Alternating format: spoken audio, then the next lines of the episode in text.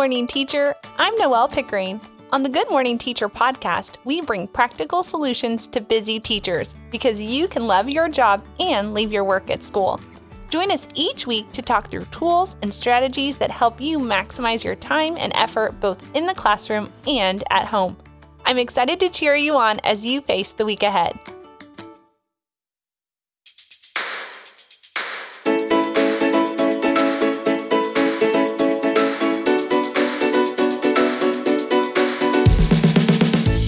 Good morning, teachers. You're listening to episode number six. Today, I am giving you a sneak peek into my planning process and how it has evolved over time. And I'll share the four things I always do when planning and think you should do too. I'm really excited about this episode because, truth be told, I can geek out over the standards. And I love to organize lessons and materials so that math is attainable for kids. No matter what subject you teach, you can apply my planning process. So let's jump in. I want to tell you a very brief horror story about my first year teaching to illustrate the importance of planning. First, you need to know that I never student taught. Though I received my degree in math and science education, I participated in a year long internship program that allowed me to have my very own classroom for an entire year with the help of a mentor from our district office. Cindy was a wonderful, experienced math teacher.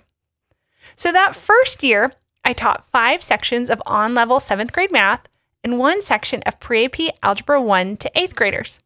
This was tricky because there was another Algebra 1 teacher who taught the remaining sections.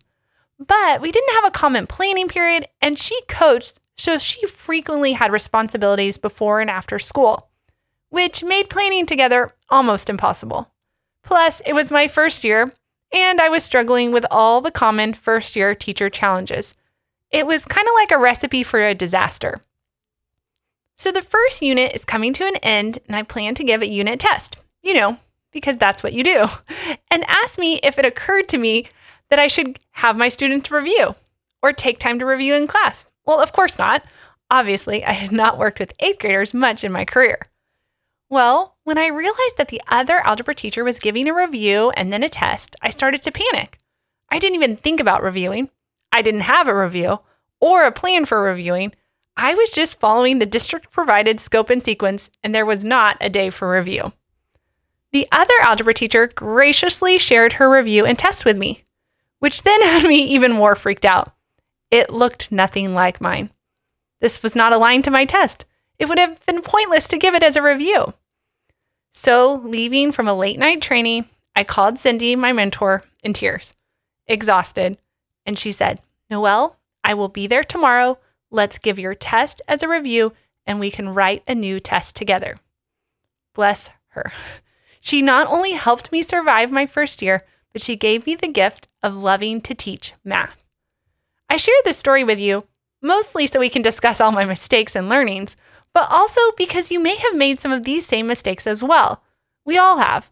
Because while you can go to school to learn to teach and you can study teaching methods, there is something about teaching children that really can't be replicated.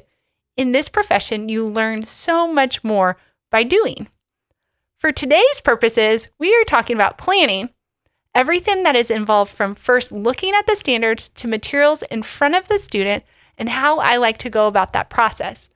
Hopefully, you can take a few things away to avoid my mistakes and shave time off your planning.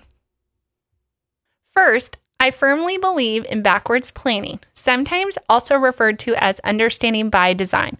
The idea behind it is that you are looking at the standard and breaking down what students need to be able to do. You are also looking for examples of how students are asked to show mastery in that standard. This could be a state assessment question, a project, or PBL that requires application of the concept. If you're a math teacher, it could even be a three act task. Say that three times fast. Your goal here is to see that thinking required by a student to show mastery of that standard or concept. Two of my favorite websites are lead4ward.com for Texas teachers and achievethecore.org for those of you outside of Texas. They both have a very distinct breakdown of the standards and show the progression of standards from one grade level to the next and even between concepts. If you're driving or washing dishes or folding laundry, don't worry, all of the links are available at maneuveringthemiddle.com slash episode 6. If you've taught before, you want to look at how your students performed historically and determine what went well and what should change. I encourage you to try so hard to keep doing what is working so that you avoid reinventing the wheel over and over again. Sure, you can tweak those lessons or make them better or more engaging. Just remember that your time is valuable and working to improve upon a standard or a lesson is not equal. You have to choose wisely and focus on the lessons that historically show a need for improvement. Okay, so we have looked at those standards closely and we have seen how students are expected to show mastery. Now I love to take a 30,000 foot view of the unit.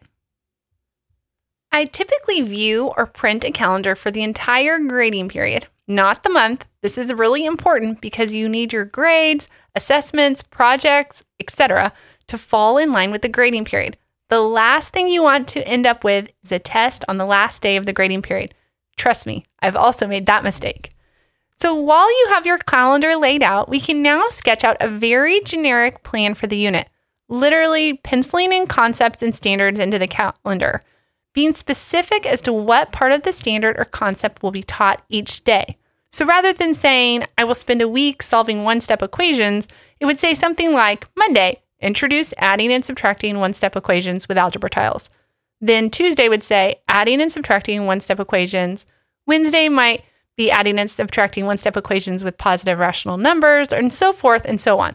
You kind of get the idea.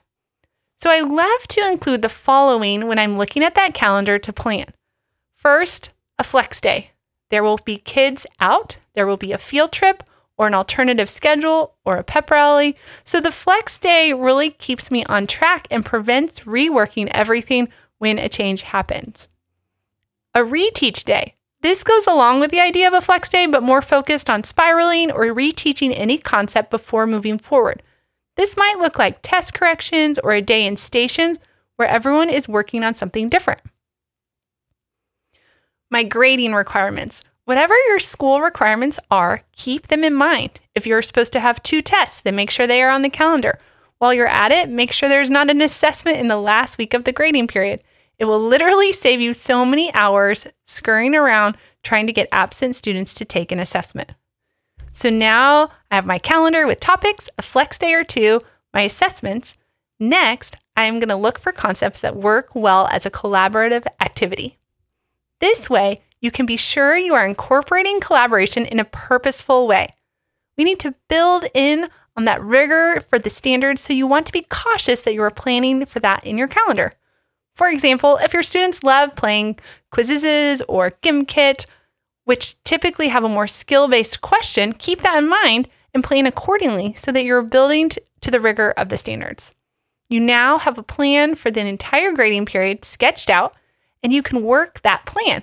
And if you didn't get my reference, be sure to check out episode one where I talk about making a plan and working the plan. Now you can move into the next phase of planning where you gather your materials. This is where I really encourage you to find a reliable resource to use. Obviously, I firmly believe in our Maneuvering the Middle curriculum because it's standards aligned, student friendly, and constantly being updated. We literally want to do the heavy lifting for you when it comes to planning and prepping your materials. We have done this exact planning process, and while it still may need to be tweaked for your students, you can count on the majority of the prep being lifted. Or maybe your district has something for you. Great. Try to make small tweaks and changes without starting from scratch, or at the very least, choose wisely what you start from scratch on. This will help you to stay focused and on track and minimize your hours at school. One thing that has always helped me is to have a checklist for each unit so that I'm actually not having to constantly think about what else I need to do.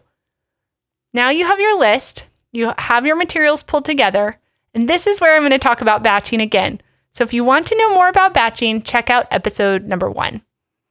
Instead of trying to go day by day through your calendar, trying to finish everything for the day, Try and work on an entire week and with the goal of working up towards the entire unit. For example, when you're sorting through your materials, you can also be pulling questions for your assessment or your review. That way, you can ensure your assessment matches what you're teaching and you aren't left to create a test at the end of the unit. Remember, pulling questions from an assignment and then making small tweaks for an assessment is much more efficient than sitting down to a blank screen to write an assessment. Or perhaps you need two collaborative activities and a review activity. You can search for all of those at the same time, cutting down your time spent scouring the internet for help. Lastly, you want to prioritize what needs to be done.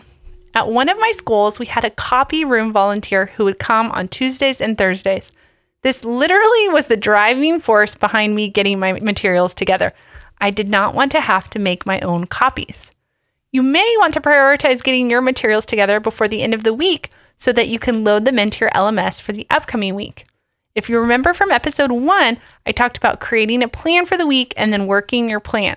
Well, this is a great example of something that can be thought out and planned in advance. This keeps you from wasting time after school when you're tired and your brain isn't at full capacity. Whatever it is for you, keep in mind that the most important and critical pieces of lesson planning and focus on those. It is so easy to focus on the little things that don't have a big impact in your classroom. But remember that ever present 80 20 rule 20% of the things you will do yield 80% of the results. So, really focus on that 20% that will have the biggest impact on your students, your planning time, and your overall quality of life. Also, remember that this might change from unit to unit. Let's say that you have a unit that you love and your kids have been so successful with. Amazing, right? That might be a unit that you want to add a little bit more to, maybe an extension lesson or a project, or potentially a fun out of the box engagement piece to draw students in. The day I set my classroom up like a grocery store with different items was so fun, it took very little time. It wasn't something that I labored over, but it did add an engaging element that I hadn't tried before.